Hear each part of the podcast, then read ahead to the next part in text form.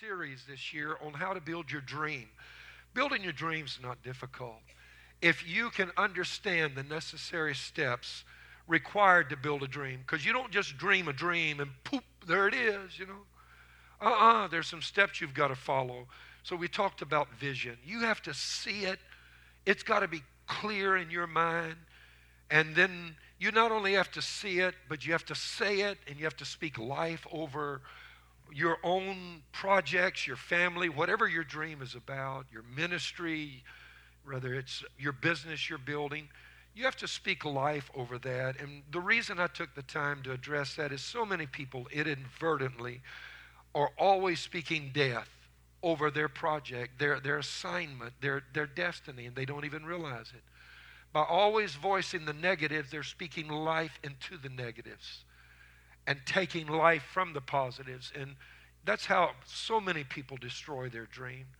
And then we talked about how you got to pray it.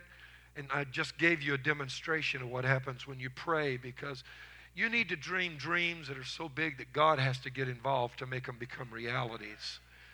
And then we talked about you got to pay it, there's a price to pay, and you have to do all of that, and you got to play the hand that's dealt you and you can't wish for somebody else's. And here's what happens in life. Come on, folk, be real. You know that if people don't have a dream and a clear vision, they don't know where they're going, and they're just treading water, drifting along with the current, you know, and all of that kind of thing. Just whatever happens, que sera, sera. Then somebody else has a dream, a vision. They see it, they begin to say it, they begin to pray it, they begin to pay the price. They begin to play the hand that's dealt to them. You know what happens? Doesn't happen overnight, but they start making steps toward the achievement of their dream. The person who doesn't have vision is still treading water in the same place.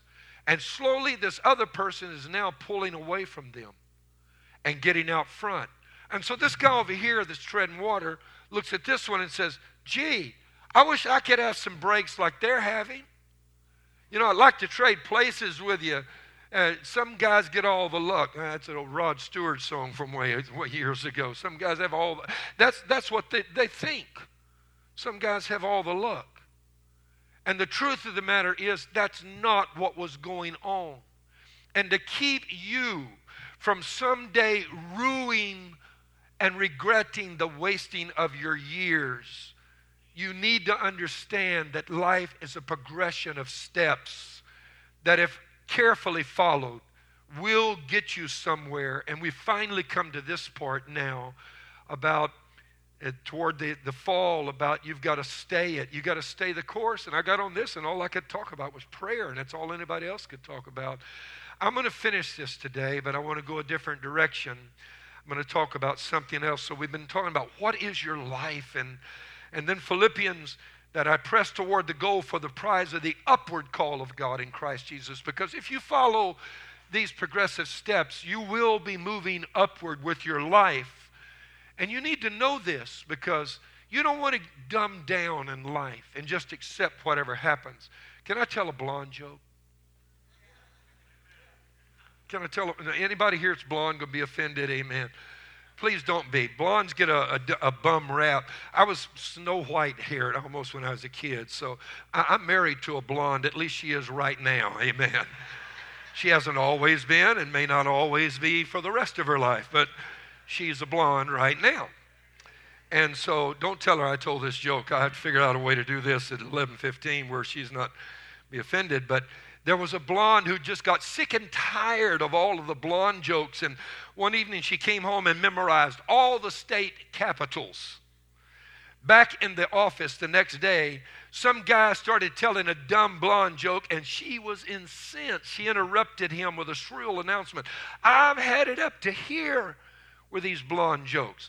I want you to know that this blonde went home last night and did something probably none of you could do. I memorized all the state capitals. They were impressed. And one of the guys, of course, said, I don't believe you. What is the capital of Nevada? You're going to have to listen close. Okay. N, she answered. You'll get it in a moment. In. There are two different kind of capitals if you haven't caught it yet. There are capital letters and there are capitals. In. Well, you want to make sure that you get it when it comes to formulas.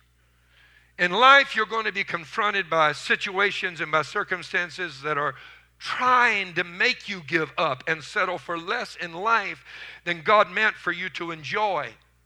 By less, I mean less success, less promotions, less faith, less prayer, less understanding of the principles of God's Word, less happiness and peace in your home, less worship, less love, yes, less money, less satisfaction, less inner peace and contentment. There are forces in life that actively want to make sure that you settle for less. And to reach your full potential, it will be necessary that you persevere. You must stay the course. Father, I pray today that you will speak a word to our hearts and that you will open your word to our understanding. Thank you for this incredible book that contains life, that gives it so freely, that contains the wisdom of the ages. May we embrace that, wrap our minds around it, and incorporate it into the way we live. In Jesus' name. Everybody said, Amen. Revelation 3 10 through 12. Because you have kept my command to persevere I also will keep you from the hour of trial which shall come upon the whole world to test those who dwell on the earth. Behold, I am coming quickly. Hold fast what you have. And wow, do those words ever resonate? I'm coming quickly. You know what they're saying right now? Have you read the news the last several days? They're saying we are already in World War III right now. That's what they're calling all of this World War III.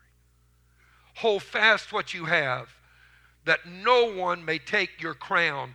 He who overcomes, I will make him a pillar in the temple of my God, and he shall go out no more. I will write on him the name of my God and the name of the city of my God, the New Jerusalem, which comes down from God, or from, from out of heaven from my God, and I will write on him my new name. Revelation 21, verse 5. Then he who sat on the throne said, Behold, I make all things new. And he said to me, Write, for these words are true and faithful. And he said to me, It is done. I am the Alpha and Omega, the beginning and the end. I will give of the fountain of the water of life freely to him who thirsts, and he who overcomes shall inherit all things. And I will be his God and he shall be my son.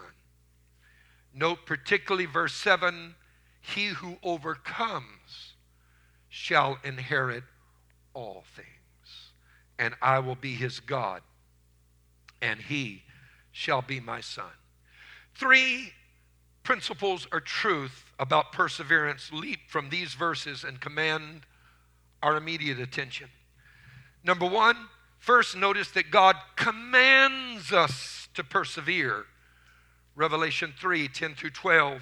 You read those verses again, but verse 10 specifically, because you have kept my command to persevere. What? My command to persevere. Wasn't a suggestion, wasn't an option. I command you to persevere. I also will keep you from the hour of trial which shall come upon the whole world.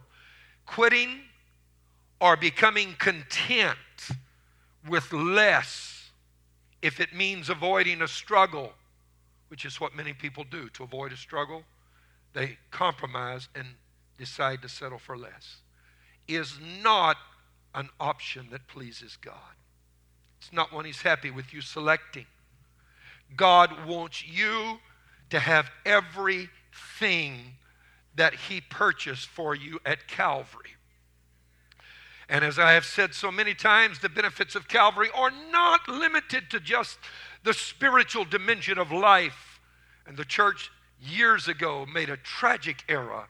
I'm talking about God's church throughout the earth and believing that's what it was all about. Just the spiritual component when you have seven dimensions of your life. No, no. What He purchased for us at Calvary impacts every single one of the elements of our lives that make us who we are. And so he commands us to persevere. He's not pleased when his sacrifice and the death of his son on Calvary has purchased for us things that we do not take advantage of in our lives. Number two, perseverance enables us to advance in times of opposition and trial. Revelation 3:10 again, because you have kept my command to persevere. Notice, I also will keep you from the hour of trial, which shall come upon the whole world to test those who dwell on the earth. Everyone has a faces and has a time of testing and trial in this life. I don't care who you are, saved or unsaved, saint, sinner, born again, not born again. I don't care what part of your life it is, you will face tests in the course of your life. We wish it wasn't that way, and we wish we were always sailing in calm waters with a bright sun in our faces and the wind gently rippling through our hair and a soft breeze caressing our brow. But it, life is not always like that. Sometimes you're hanging on for everything you're worth. There are times of testing. And I used to believe that testing was something that was meant to be a problem for us. And what I figured out later on is that, that it's the devil that is unwittingly involved, as it were, and God is using him to actually accommodate his plans of greatness for us. You see, the devil has brain damage, as you've heard me say before. And in the book of Genesis, it says that, that when Adam sinned, the prophecy came forth that the seed of the man will bruise the head of the serpent, and all the head of the serpent, all the serpent will be able to do is bruise the heel of the seed of the man. Literally at Calvary, something must have happened. Irreparable, irreversible brain damage occurred to the devil, is the only way I know how to describe it. Because after a while, most of us, having seen the same pattern, wake up and say, gee, I do this and this keeps happening. If I want to change, let me tweak this that I'm doing to tweak the outcome. Poor devil's never figured that out, and it's been 2,000 years. He keeps sending us tests, and God keeps using those tests as the instrumentalities of our promotion. We hate testing. Nobody says, Hooray, I've got a test. And most of us, testing is something we define in elementary school and high school terms, seriously speaking. All of us know what finals are about, right? The month of May, just before the end of the school year. Now, all of us are familiar with the periodic tests that come all during the year. And we somehow, in our mind, still hold on to this little immature attitude we had as children in school regarding tests. Oh, gee, it's a test. That means I got to study. I don't want to test. I hate tests. And, you know, and, and that's how we act about tests. Paul said, when I was a child, I thought as a child, acted as a child. But when I became adult, an adult, I was supposed to put away childish things. And that means understandings of life as well. Those tests we might not have at the time understood, but we've come to learn now, were actually not about causing us difficulty. They were put there so that we could be evaluated for promotion. They wanted to know if we can go to the next level or not. And I want you to understand that every test in life is ultimately designed this way. God wants to promote you. And so he looks around and says, Well, how can I achieve that? Are they ready for the next level? Tell you what, there's that poor old dumb brain damaged devil. Go ahead, give him a test and the devil comes along and God takes everything the enemy's doing, metamorphosizes it, turns it around, reprocesses it, and turns it to our good, and we end up at a higher level than we were, another grade, a promotion than we were before the test came. Every single test you ever go through in life is designed to end with you at a higher place than you were when you went into it. Oh, I wish I had an amen right now. Thirdly, perseverance qualifies us to inherit all God has planned for us. Because you see, as I mentioned a while ago, point number two was God wants you to advance in times of opposition. Move forward, not just tread water or hold your own, which is what many people do. In times of challenge, they flip into neutral. And just, if I can just make it through, I'm going to tread water. Uh uh-uh, uh, that's not what God's intending. There is advancement that is involved in this. And God is using this to make you inherit all. I need somebody to say all. Look at that word. God wants us to inherit all that He has planned for us. Revelation 21 7. He who overcomes shall inherit what things? Come on, say it. What things? All things. And I will be His God, and He shall be my son. I've got a word, and I feel it burning in my spirit. Somebody's getting ready to step into all things. Amen. Halamorasat. Um, mm, forgive me, I feel my anointing kicking in. Somebody I'm talking to, you're walking through some stuff right now because you're getting ready to be promoted to all things. And if you didn't walk through this, you would be content to stay where there are some things, but God's got so much better for you just ahead of you and you're right on the verge of a breakthrough in your life. Amen. The Bible tells us of so many people who faced very, I, I can't get away from that. Forgive me. I, I, tried to move on, and I just feel like mm, the inside. Ah, somebody's getting ready to see what all looks like. You've seen part, but now you're getting ready to know what all looks like. You've known what it's like to get by, but now you're going to know what it's like to thrive. I want somebody in this house to understand what I'm saying because God's speaking a word to you right now. This passage of Scripture has just set me on fire. All things, all things. Mm, I got to move on. So many people in the Bible we read about faced very difficult circumstances and overwhelming odds to go on and become victorious in their struggle. They didn't just tread water, they advanced in the middle of it. They persevered, and God rewarded them. Joseph persevered when he was betrayed repeatedly by those around him who never saw his potential and that he had that, that was locked, the potential locked up inside of him. But he persevered. There was Abraham, the story of his perseverance.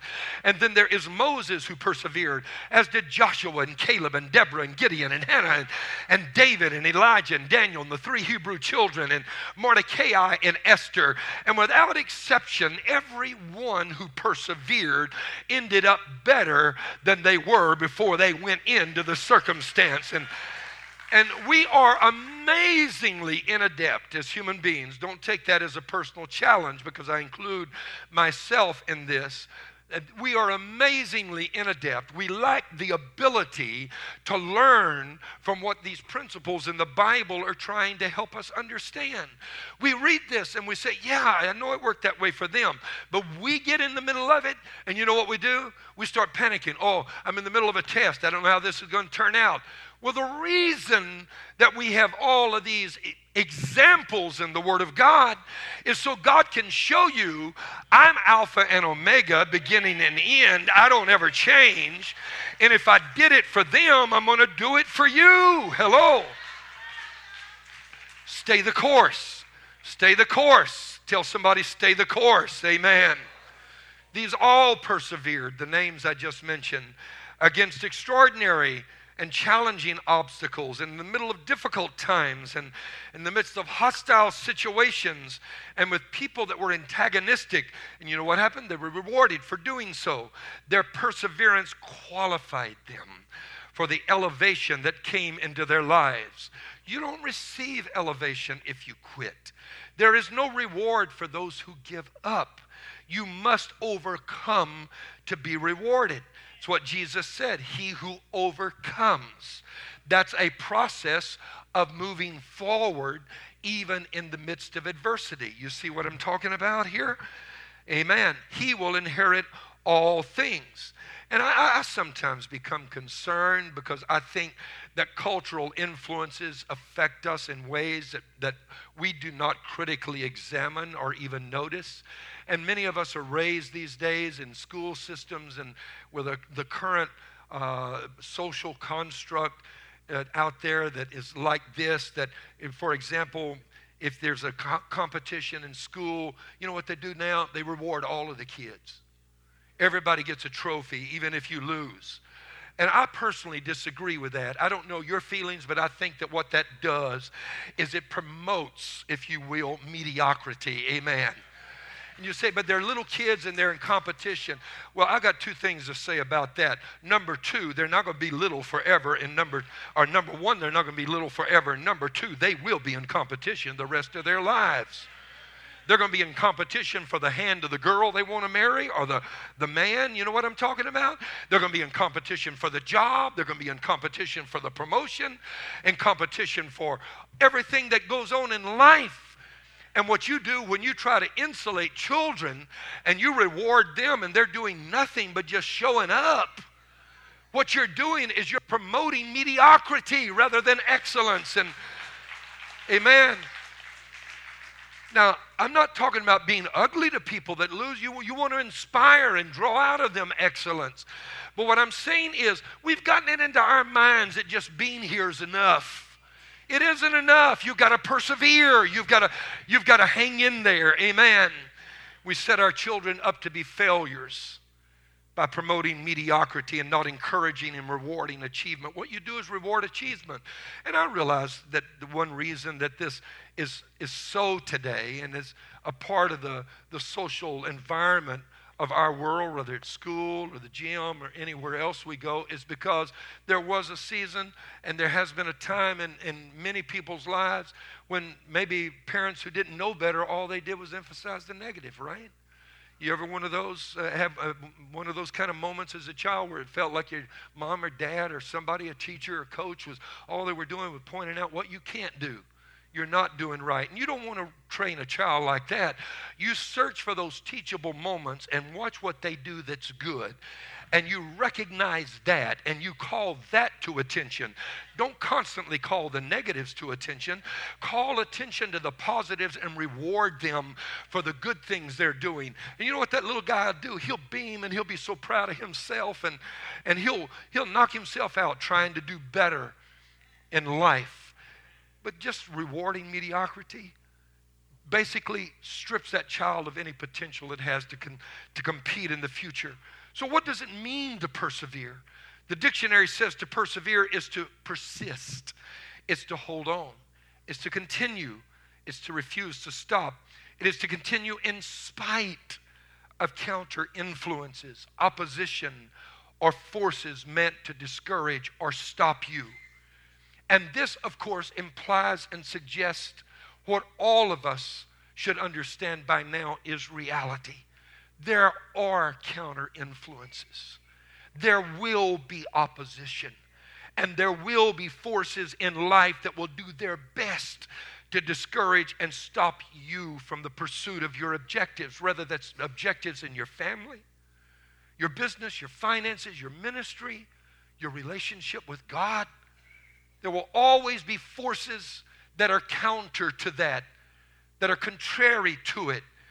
And perseverance refers to that quality of character that does not allow one to surrender or quit when counter influences, opposition, or discouragement occurs.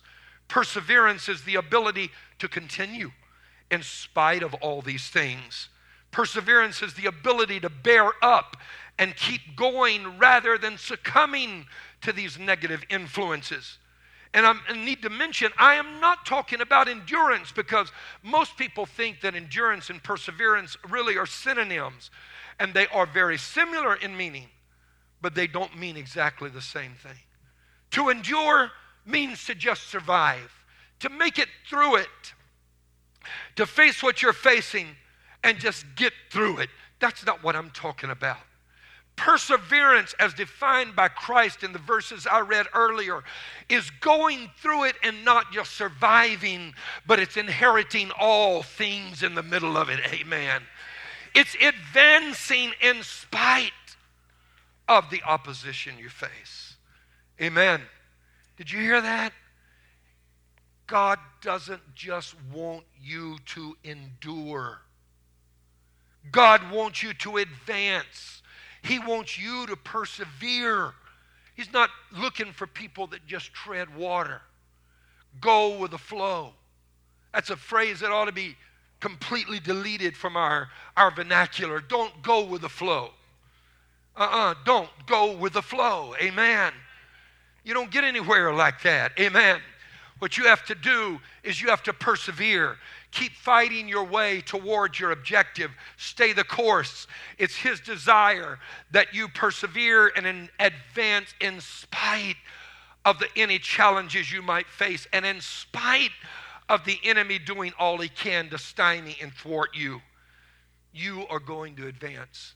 That's a word for somebody. I need somebody in this building right now to throw their hands in the air and say, Thank you, God, because I'm going to advance. Speak life over your own life. Speak life over whatever you're going through right now. I'm going to advance in the middle of this. Not just going to exist, I'm going to thrive. Amen. Let me show you a picture of perseverance from the Word of God. If you want to know what perseverance looks like in these last few minutes, I want to go to a passage of Scripture that paints a very clear understanding of what perseverance is, and clearly also at the same time demonstrates the process of persevering. Luke 5, 17 through 20. Now it happened on a certain day as he was teaching that there were Pharisees and teachers of the law sitting by who had come out of every town of Galilee, Judea, and Jerusalem, and the power of the Lord was present to heal them. Did you see that? There was something electric in the atmosphere. Then behold, men brought on a bed a man who was paralyzed, whom they sought to bring in and lay before him, that is Christ. And when they could not find how they might bring him in because of the crowd, they went up on the housetop and let him down with his bed through the tiling into the midst before Jesus. And Jesus, when he saw their faith, this to me is one of the most extraordinary passages of Scripture in the Bible because he didn't see the man's faith who had paralysis. He saw the faith of the men who brought Jesus, brought the man into where Jesus was at. Mm, you don't know the power of good connections in your life. Amen. By the same token, you don't understand the damage of the wrong ones. When he saw their faith, he said, Man, your sins are forgiven you. And that immediately began a theological debate. Pharisees got all upset and bent out of shape. Who is this man thinks he can forgive sins? And Jesus, knowing their thoughts, said, And to show you that the Son of Man has power on earth to forgive sins, you that are paralyzed, take up your bed and walk. And the guy popped to his feet, picked up the bed, and like, hello. It was one of those kind of moments. Notice within this story, there is a process of perseverance. They all began and started with hope. Everyone that was there was there because of one thing hope. And I'm assuming that when it says the power of the Lord was present to heal them, that is based upon some observable phenomenon that made them decide this. Somebody must have gotten healed and the word got out, and others were getting healed until it has run through this community like wildfire. And everybody that has a need is now showing up and that little house is crowded and people are trampling the roses and the tulips and i mean you can't even get to the door they have come for one reason they have come because they're compelled by hope amen everyone begins there you enter into life with hope. That's foundational to the human experience. You ask a little child, 10 years old, what do you want to be when you get big? And I don't care how difficult the home life may be, You're going to see a little face glow, and a little child's going to look up and say, I want to be an astronaut when I get big. I want to be a nurse. I want to be a doctor. I want to be an attorney. I want to be an engineer. I want to work in the government. You know, you'll see hope expressed because we are born into this world with hope. Amen. You see, nobody starts a business without hope. They hope to succeed. Nobody gets married without hope. They hope to have a family and make it work. No one is planning to fail, is what I'm saying. Would you agree with that? All of the people I have met through the years, I've yet to meet one person that actually got started in life saying, I'm going to start this business and be the biggest failure you've ever met in your whole life. No. Nobody does that. Nobody falls in love and then turns to the person they're going to marry and says, Let's get married and show everybody how disastrous we can make a marriage. Nobody does that.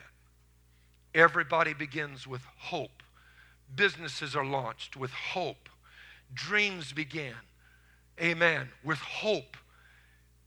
Financial futures are based upon the hope of the present moment. All of us have hope. Relationships begin in hope. And they had a reason to hope because the scripture says the power of the Lord was present there to heal them. Amen. But here's what two, what happens. The number two, the step comes along next, is that something happens while you are trying to make your hope become a reality. You get slapped in the face with the harshness of life. Amen. You come to the second step in the process, and that's when you encounter reality. They got there. They're bringing their friend on a cot, four guys, one on each side, and they're carrying the cot, and they get there thinking, we're going to get this guy healed. And when they get there, the door is blocked. There's a crowd. I mean, folk are standing everywhere you can put somebody. And the means of entry to the next level has been, been obscured. And there's an obstacle standing in the way that will not allow them to gain access. Have you ever been denied access? To some place? Have you ever shown up in somebody, a restaurant that you wanted to go to and it turned out it was booked for the evening and somebody meets you at the door and says, I'm sorry, but the, the restaurant's been booked for a private affair, a wedding or something or other, and you are not allowed access? Or have you ever gone to your computer and tried to get into an old account? Maybe you have um, with a bank or with, with maybe, you know, anything else, your uh, social media or something and you've forgotten your password and it says access denied. Every one of us come to the point in life where access is denied. You need to realize that's not unique to you. This man experienced it. His four friends experienced it. Amen. And here's what you must realize it was a human problem, not a spiritual problem. Who was it blocking his way? People. And who is it we usually have problems with? Who's usually standing in your way? Come on, I'm being real with you, more real than you're willing to be right now. Amen. There was a crowd in the way. They were all there for the same reason. And you know what happens when you begin with hope? You begin to move toward your dream and aspiration. You know what you discover? Somebody else had the same idea, and they got there before you did and they're blocking the door. Not only do they not want to let you in, they're struggling to get in themselves, and they're sure not going to get out of the way for you to get in when they hadn't got there yet. It was a human problem.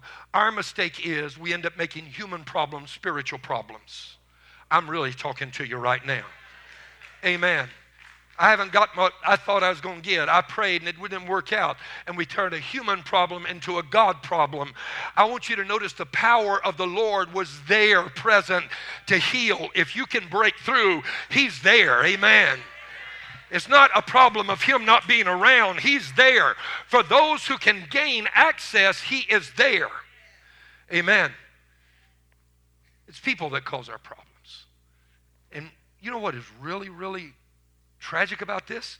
The truth is, is that while people will block you and stand in your way, and that not everyone rejoices in you getting ahead, you know who many of those people are that are blocking our way? Folks we chose. We handpicked them. We put them there. I'm being real with you right now. We choose people to be our friends who accept us as limited. What's the difference here? Rather than choosing people who see us as imperfect but unlimited. There's a world of difference in you having people around you that see you as limited because they will hold you there. And you know what we do? It's a broken world. We've been hurt. We've been disappointed. And so, you know what we do? We gather people around us that have gone through the same stuff we've gone through.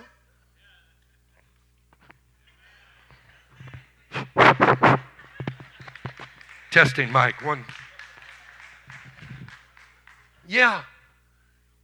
We gather people around us that have been through the same stuff, that look just like us, talk just like us, have the same stories we have to tell. You know why? Because we commiserate with each other. And what we ought to do is gather people around us that don't see us as limited. And the reason they see us as limited is they see themselves as limited. We need to gather people around us that see us as imperfect but unlimited as a resource. Don't you have people around you that want to, to hold you back? Oh, but they comfort me because they've been through what I've been through. You mean you're going to throw away your future because they're going to pat you on the back? Don't you do that. Choose friends who won't let you stop. Amen. And this is where it ends for so many people because the fourth step for most people in the process of perseverance is that when they run into the crowd and find access blocked, they turn around and go back home. They give up and quit trying. To get what you need in life, you have to refuse to accept it when the screen says access denied.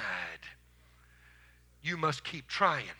Years ago, I preached a series of messages, and Holly Holm just won the, the ladies' championship for the UFC. And but before she did, my son-in-law and, and Mike, uh, Jeff and Mike, uh, members of the church, his business partner Mike, and th- these guys have a company, as and most of you know, and and they sponsored Holly when she was in another fighting uh, group and with another organization. But when she moved up to UFC, UFC says you got to let all your sponsorships go. We have our sponsors. They, what it is, they're paying UFC big money too, and so you cut loose of your sponsors. We'll give you a ride to the next level. And so she had to let these guys go, and everybody understood that. But there was a, a, series of messages I preached years ago. And what these guys are doing, Mike and Jeff, they also have a little clothing line they developed for their, their company. And they took some of the, the message titles. One of them is in the series that I was preaching, Refuse to be Refused. They turned that into a t shirt and maybe a hat, I don't know, whatever. And you know what? Holly Holmes and her team were wearing that stuff and I mean, getting it out there for everybody to see it. And it's been a big boost to the company, and I'm really glad. But, but that really is a principle of life. It's not just a sermon title or a series title. You have to refuse to be refused. Amen. And I'm closing here in just a moment. But so many people, it ends right there. They refuse. They say, okay. And go home. And what you have to do is you can't stop. This man fortunately had friends who would not let him quit. They stayed with him.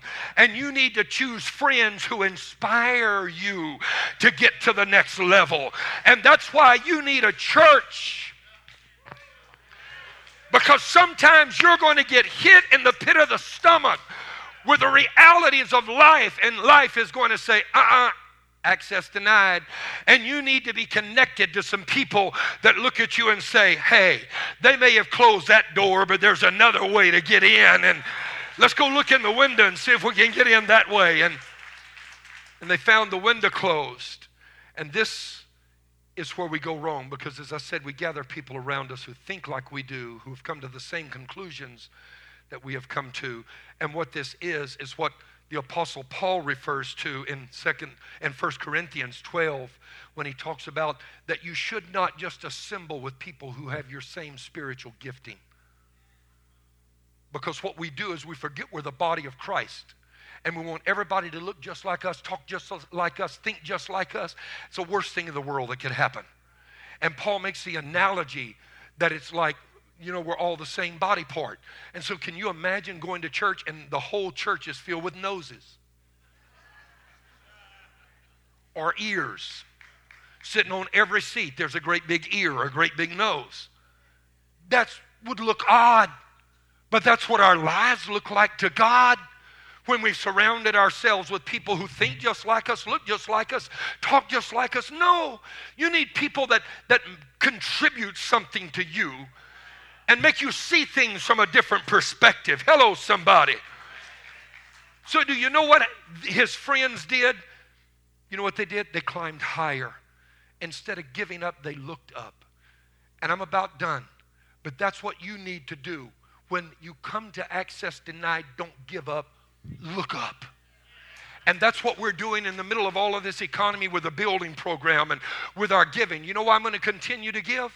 It's because even when access says denied and it has been deprived of me, I trust God to give me another way in. The, maybe, he, the, maybe the reason He didn't want you to enter at this level is He's got another entry at the next level. He actually, oh, I'm preaching right now. Maybe he wants to do for you like they did for one of my classmates in school let you skip a grade, amen, and promote you to a higher level. Oh, hallelujah. Even though there was a cloud, crowd blocking their way, Jesus was still there. He was still there. And so, you know what they did? They didn't give up, they looked up and they climbed up and tore a hole in the roof, and the man got what he needed. Sometimes the way you think it ought to go is not the way God wants it to go. Amen. And He's got other plans. You're on the right track in terms of your desire. But in terms of procedures and methodologies, maybe He's got a different course. He's going to lead you through to get you to the same place. Oh, hallelujah to the Lamb. Your circumstance, as I finish, is meant to do several things. Number one, it is meant to make you become hungry. Israel was content to stay in Egypt until a new Pharaoh came along that did not know Joseph, the scripture says. They would have been perfectly happy to have aborted their destiny and compromised their future by accepting a second best present when God had the best in store for them. And you know what God had to do? He had to allow them to come to a place where it was uncomfortable. And secondly, your circumstance is intended to not only make you become hungry, but it's intended to cause you to refine your dream.